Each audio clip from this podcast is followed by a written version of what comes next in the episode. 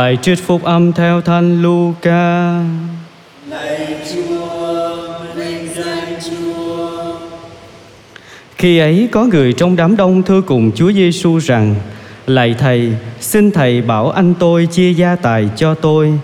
Người bảo kẻ ấy rằng: Hỡi người kia, ai đã đặt ta làm quan xét hoặc làm người chia gia tài cho các ngươi? Rồi người bảo họ rằng: Các ngươi hãy coi chừng giữ mình tránh mọi thứ tham lam vì chẳng phải sung túc mà đời sống được của cải bảo đảm cho đâu. Người lại nói với họ thí dụ này rằng, một người phú hộ kia có ruộng đất sinh nhiều hoa lợi, nên suy tính trong lòng rằng, tôi sẽ làm gì đây? Vì tôi còn chỗ đâu mà tích trữ hoa lợi. Đoạn người ấy nói, tôi sẽ làm thế này là phá các kho lẫm của tôi mà xây những cái lớn hơn rồi chất tất cả lúa thóc và của cải của tôi vào đó, và tôi sẽ bảo linh hồn tôi rằng, hỡi linh hồn, ngươi có nhiều của cải dự trữ cho nhiều năm. Ngươi hãy nghỉ ngơi, ăn uống vui chơi đi. Nhưng thiên chúa bảo nó rằng, hỡi kẻ ngu dại, đêm nay người ta sẽ đòi linh hồn ngươi. Thế thì những của ngươi tích trữ sẽ để lại cho ai?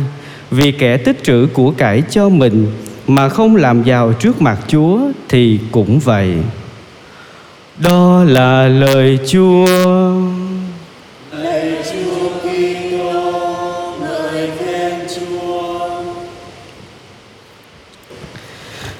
Kính thưa cộng đồng phụng vụ, chúng ta vừa nghe Thánh Luca thuật lại cho chúng ta việc Chúa Giêsu đang giảng dạy thì có một anh thanh niên, ảnh ra ảnh nói với Chúa rằng: Thưa thầy, xin thầy đứng ra chủ trì phân xử cho việc chia gia tài của tôi và anh tôi. Và chính trong cái bối cảnh đó, Chúa Giêsu mới nói với anh ta các môn đệ và đám đông dân chúng người cảnh báo về cái thối tham lam của cải vật chất.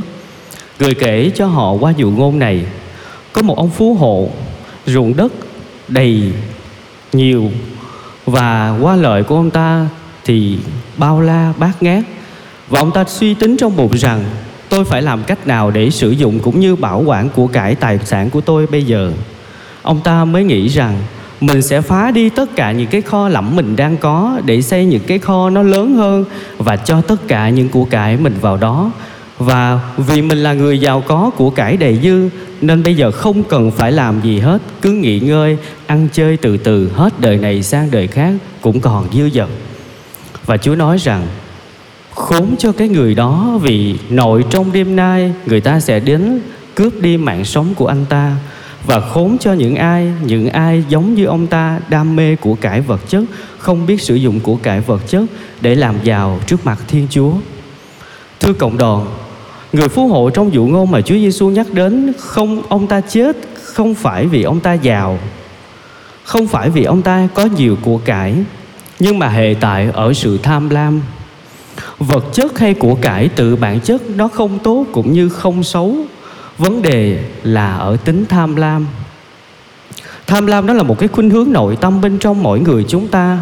Nó làm cho con người ta gắn bó với những thực tại của cải trần gian, phù vân thuộc về thế gian, hơn là gắn bó với thiên chúa và thánh ý của thiên chúa. Biểu hiện của người tham lam là họ đam mê của cải, thích tiền, muốn được nhiều tiền lo sợ phải mất tiền, buồn rầu vì phải cho đi tài sản hay là tiền bạc của mình. Và muốn có nhiều hơn, luôn luôn muốn có nhiều tiền bạc hơn. Thánh agustino đã nói về những người tham lam như thế này.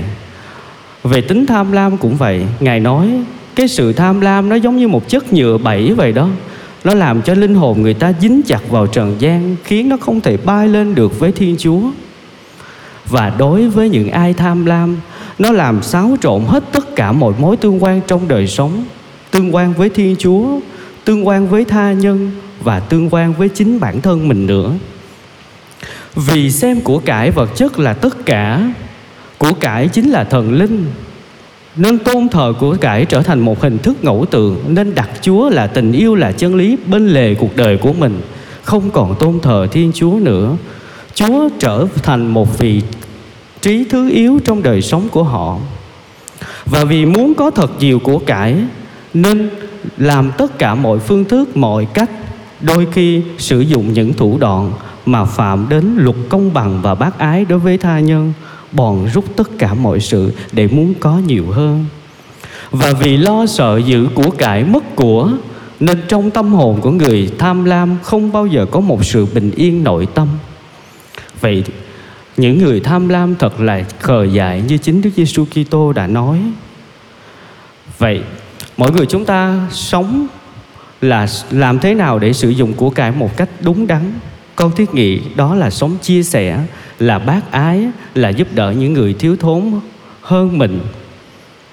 Đó chính là cái phương thức mà chúng ta sử dụng của cải một cách đúng đắn và làm giàu trước mặt thiên chúa gửi đến cộng đồng một hình ảnh sống được cái sứ điệp lời chúa mà con và cộng đoàn vườn lắng nghe Cách đây hơn 10 ngày, cả thế giới đưa tin về sự ra đi của một ông cụ 92 tuổi, giàu, tốt bụng và nhân hậu, đó là tỷ phú George Finney.